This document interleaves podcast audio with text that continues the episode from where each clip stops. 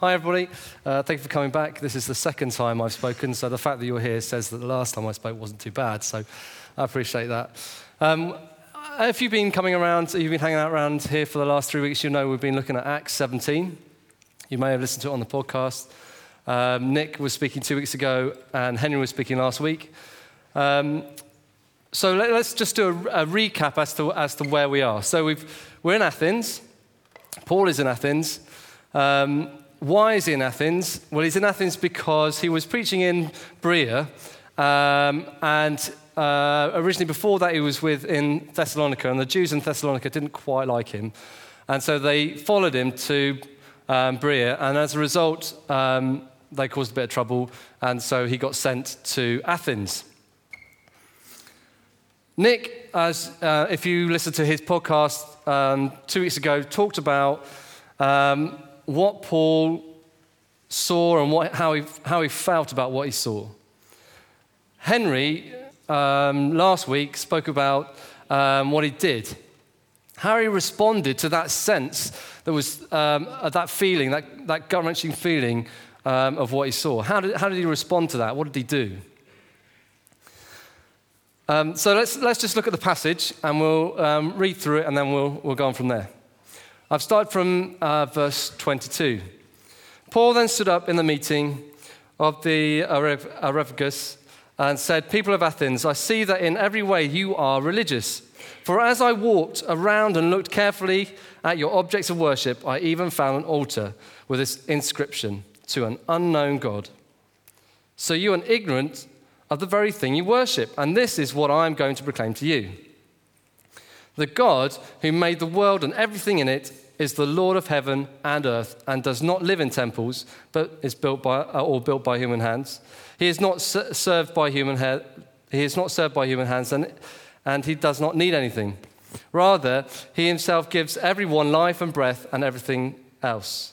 From one man he made all the nations, that they should inhabit the whole earth, and he marked out their appointed times in history and the boundaries of their lands. God did this so that they would seek him and perhaps reach out for him and find him, though he is not far from any one of us. For in him we live and move and have our being. As some of your own poets said, we are his offspring. Therefore, since we are God's offspring, we should not think that the divine being is like gold, silver, or stone, an image made by human design and skill. In the past, God overlooked such ignorance but now he commands all people everywhere to repent. For he has set a day when he will judge the world with justice by the man he has appointed. He has given proof of this to everyone by raising him from the dead. When they heard about the resurrection of the dead, some of them sneered, but others said, We want to hear you again on this subject. At that, Paul left the council. Some of the people became followers of Paul and believed. Among them was Dionysius. I wrote that down, I still got it wrong. A number of, um, a number of the Areopagus, also a woman named um, Damaris, and a number of others. Okay, so there's quite a bit of text there. How many of you have had something to say to somebody else? You've had a message, you want to say something to somebody else, and either they have got it first time, or they got it totally wrong um, and had a totally different interpretation of the one that you thought that you were saying. Let me give you an example. In 2006, I was traveling to Tanzania. I was, I was going to go and teach over there. I'm a PE teacher, and I was going to teach over there uh, for a year in Dar es Salaam. Before I left, I met this girl called Catherine, and I quite fancied her. She was, yeah, there was something about her that was really, really special. And being the bloke that I was, you know, I, want to talk to people face to face. I don't want to pick up the phone. I sent her a text.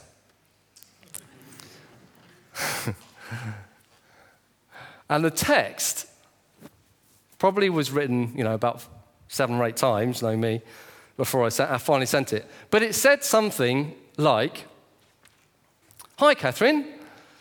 Can I take you out for dinner on Sunday? However, in case you didn't know, I'm going away for a year. So if you don't decide to come, that's fine. Subtle, huh? And so over the years, over the years, I've put it to my friends who was right. Was it Catherine or was it me? Because as far as I was concerned, and, and most of the blokes that I talked to felt exactly the same way, that in saying and the, writing that text so eloquently and so clearly that if she decided to come on that date, she was really serious about having a relationship with me. The, the fact that I was not going to be here for a year uh, was by the way. However, whenever I speak to the other side, their partners, it's totally the opposite. It is, James, of course, you're going away from a year, so it doesn't matter. There's no serious, serious relationship here. It's okay. Well, let's go and have, let's go and hang out. I have to ask you the question though who was right? Because I'm now married to her. So is she right or am I right? Anyway, beside the point. But you can see how a message, you know, you, you, you, think you're putting a message across, and actually, the interpretation is different, totally different. So, what did Paul do? How did, how did he relate? The, what I want to unpack is his, his way of talking to the Athenians. So, the first thing he did was he tells the Athenians who God is. Verse 24, he talks about God being big. You know, I was thinking about some comments like, right, and it, they, got the, they got proportions wrong. You know, it's like um, somebody who's an architect designing a house, but making it a model house when it's built because somebody's looked at it and gone millimeters rather than meters. God is far bigger. He can't be contained in this in these temples that you're putting, you're putting up. He's not limited to the fact of what you worship, what you make with your hands. He goes on to say, We're created by God. Verse 25.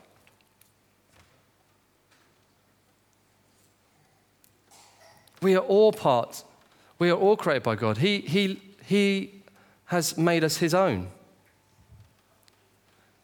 he, he talks about Adam and the fact that that's the line that we come through. He brings, he, he meets these, this group of Athenians and he takes them right back to the beginning. He doesn't jump in, doesn't say, well, you know what it says in Revelations, whatever it is, and blah, blah, and you know, actually, Jesus wants to, and you're not doing this right, and not doing that right. He is really gentle, actually. And he meets them right where he is. He makes this bridge.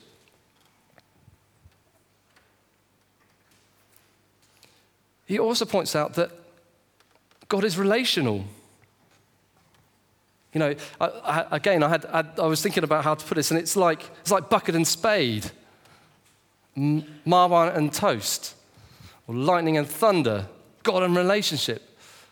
He wants a relationship. He was part of making us. It's not like he was distant, he walked away. Actually, he wants to be involved in our lives, he wants us to seek him.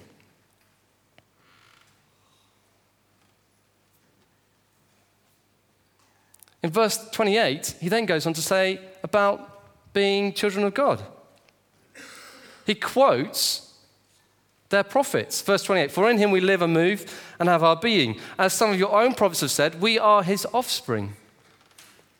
He's trying to be culturally relevant. He's taking their, uh, their culture, their bits and pieces, and he's, he's, he's trying to form a bridge between what they, what they understand and what they need to understand. Do we do that? When we speak to our friends, do we do that? Do we try and engage where they're at? Or do we just jump in? I know sometimes I'm either one or the other. I can be running away because my heart is pounding I know I've got to say this, but ah, oh no. Or it's like, I've got to be careful how I put across about Jesus because I don't want to put across a, a, way that is insensitive, that doesn't show that I care about the person, that I'm not willing to listen to them, that I have my view and that's it. But Paul here is, he engages with this culture really sensitively. Then he goes on and he talks to the Athenians about what they must do because of who God is.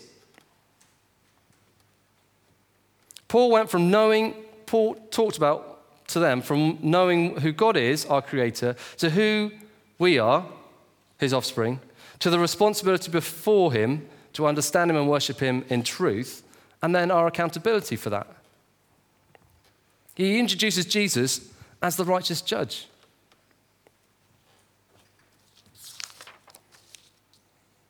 Therefore, we, since we are God's offspring, we should not think that the divine being is like gold or silver or stone, an image made of human design and skill. In the past, God has overlooked such ignorance, but now he commands all people everywhere to repent. For he has set a day when he will judge the world with justice by the man, and by the man, he's talking about Jesus, he has appointed.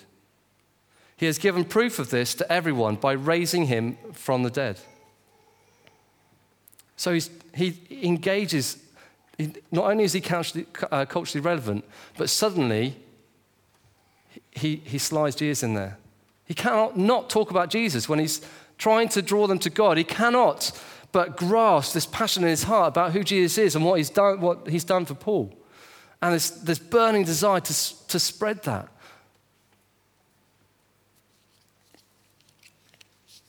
So he introduces the cross. Can't talk about Jesus without the cross. It is life changing. So, how does what he did affect us? How does his experience of walking through Athens and saying what he did affect us? How does that, how does that experience challenge us? Well, for me, these are the three things that came up. We need to feel how Paul felt. We need to have indignation and we need to have compassion. Without indignation, we lack the courage to act. We can't move forward. We see a situation, but there's nothing driving us. We can't step out. But, like I said, if we don't have compassion, then we become really hard. We lack gentleness. We give the impression that actually we don't actually care about what you think. Uh, what you need to listen to is me. I'm important. So that, for me, was, that made me really think okay, so how do I do that? How, how do I get that sense of feeling? Because I know that sometimes I can be really, really numb. And I, that was the word that came to me numbness. Sometimes I can be numb. There was um, uh, a couple of years back, probably about 10, 10 11 years back, I was at Soul Survivor. And Mike have actually challenged the people, the kids at Soul Survivor, and said, you know, could you live without the TV for a month? And you could hear the uncomfortable rustle of all the kids. I don't know whether I could live without TV for a month. Because I, for me, that's where my numbness comes from.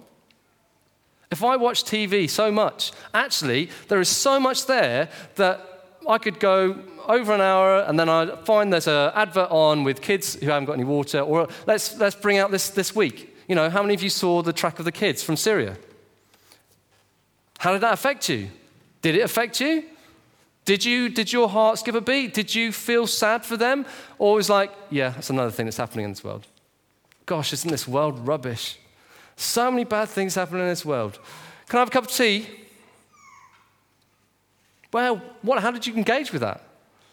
I, I felt like, I, for me, I've, I've seen kids up front in, in Africa in that kind of environment, it really struck home. It not usually strikes home with me, but for that, seeing all those kids, it's like, Who's going to go? Who's, who's going to go to those kids and tell them about Jesus? I turned the TV back on after that month, and there was some stuff I couldn't watch anymore. My spirit had become sharpened. I couldn't watch the films that I wanted to watch anymore. How, you know, what is in your life that makes you numb? What is in your life that makes you numb? Is it TV? Is it focusing on sport? Is it the fact that you're overly protective about your family? Is it the way that you look after yourself? What makes you numb to what is going on around you? What makes, the, what makes you numb enough to be able to walk into a situation and you can't see it? Well, McManus talks about um, seizing your divine moment. You, there's a moment that occurs and you step into it and you never know where it's going to lead. Oftentimes, we don't even see the moment because we're so numb to what's going on around us. Second point we need to see what Paul saw. In verse, uh, in the beginning, and I think it's in verse 16, he talks about the fact that he walked into Athens and he saw all the idols. What do you see when you look round? When you talk to your friends at your workplace, or your family, or in the marketplace, you know, what do you see? What do you see when you look on TV? Do you see the idols on the TV? Do you see what's triggering all this stuff? when you're talking to somebody? Do you, do you look with discernment? Because I think that's what it's asking us to do. I think we need to learn to be discerning.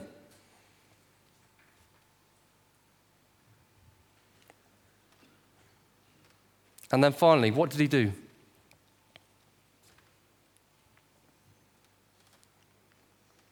Sorry, not what did he, what did he how, how did he, he needs to focus on Jesus. What did, he, what did he see? What did he feel? And then what did he do? He brought Jesus to them. It was all about Jesus. It's all about the cross. It was at the cross where lives are changed, where there is hope, where the things that we struggle with day in, day out, come to the cross. Jesus says, I will transform you. I came to bring you life. I will turn this world around. Trust me. Throw your life in with me. I, I was really challenged. You know, how do I, do I think of my God being huge, or do I confine him in my temple? Is he confined? is he confined to Facebook and church or Twitter? Is he out there? Do I, I when I'm in my business or when I'm at work, do, is he there? Do when people look at me, do they see Jesus? Do I act in a way that is gentle? that is kind.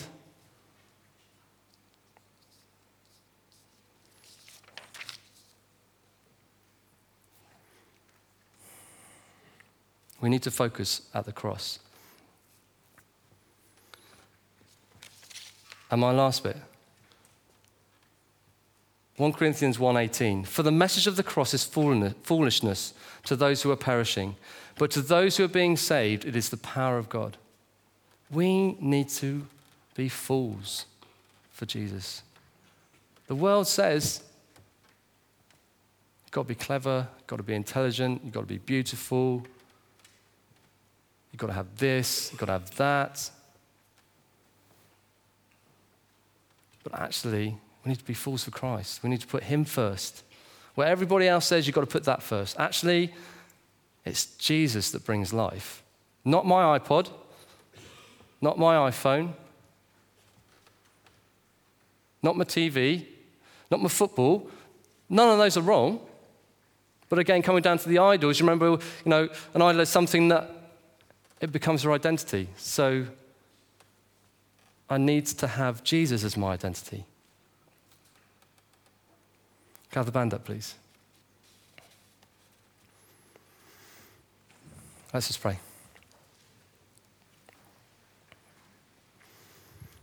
Lord Jesus, I thank you for your grace. Lord, that you love us so much. But I also thank you that you have a plan for us and that you want more than we can ever imagine. We live in the abundance of your kingdom.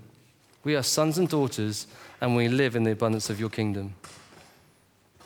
I pray that we would, we would learn not to live for less, Lord, that you'd help us as, as we work out what's in our lives that make us numb to the people around us. Lord, I pray that you'd, you'd help us to see around and have that heart, have your heart to be able to love the people around us in the way that you did.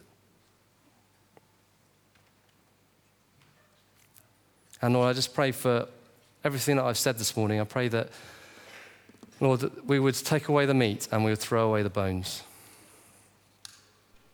Amen. Do you guys want to stand up?